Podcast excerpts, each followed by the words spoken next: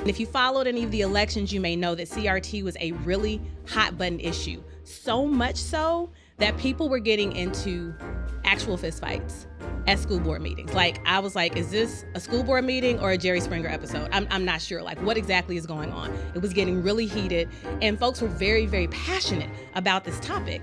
And so, you know, when, when it comes to what our kids learn in school, it can get a little bit dicey because you want to trust that teachers have their best interests, but you also want to make sure that you're clear on what your kid is learning. And so with CRT, there are all these buzzwords, and I feel like it's a lot of rumors around it, okay?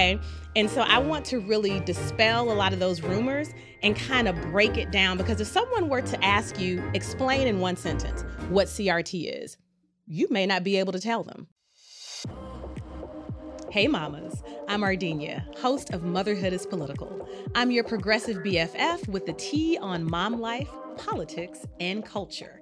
And today, I feel like I need a drum roll or something.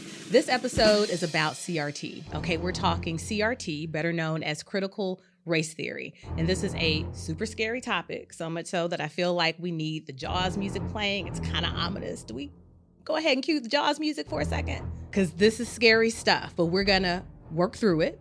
I know that together we can figure out how we're going to tackle this tough topic because we are moms and moms can do hard things. So, here is the story of CRT according to conservatives.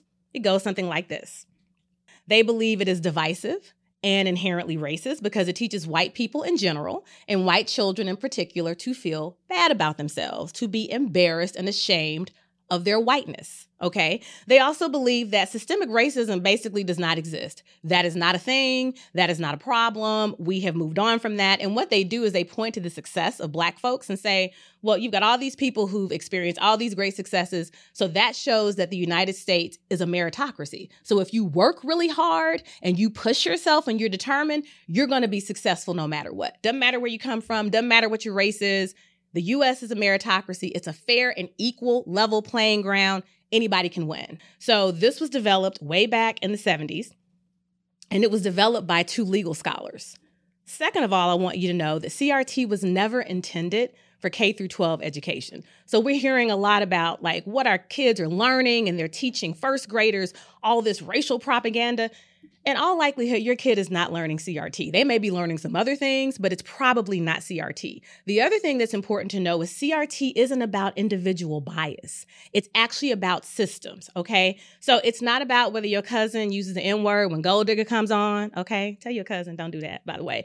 And it's not about whether your problematic aunt is quoting InfoWars. It's really not about individual bias, it's about systemic bias. CRT theorists believe that race is a common occurrence in the United States and that it is built into the system and the fabric of this country. In other words, that racism is systemic. That's pretty much the fundamental tenet of CRT.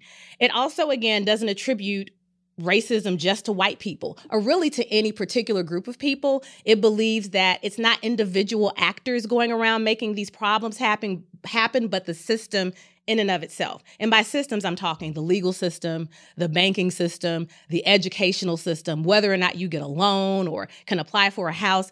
These are the systems that are in place that may make it more difficult for people of color. Everything became critical race theory, okay? What was regular US history was now critical race theory.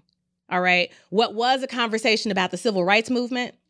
It was coined critical race theory social justice and activism all became critical race theory. All right. And so there was a lot of pushback to that. And there was a lot of, you know, tension around that because, again, the United States was now having to have real live conversations. America was burning, the country was on fire, people were pissed. They were no longer accepting the status quo. When nobody's sitting at the back of the bus, it was in your face and these real conversations had to be had. And for the first time, there was this huge divide about where we were going to go and how we were going to get there. Okay. So now you've got adults who are having conversations, parents who are having conversations, and students who are demanding that we start having these conversations not only at home, but in our classrooms. And when that friction started and when that tension started to build, that's when all hell broke loose.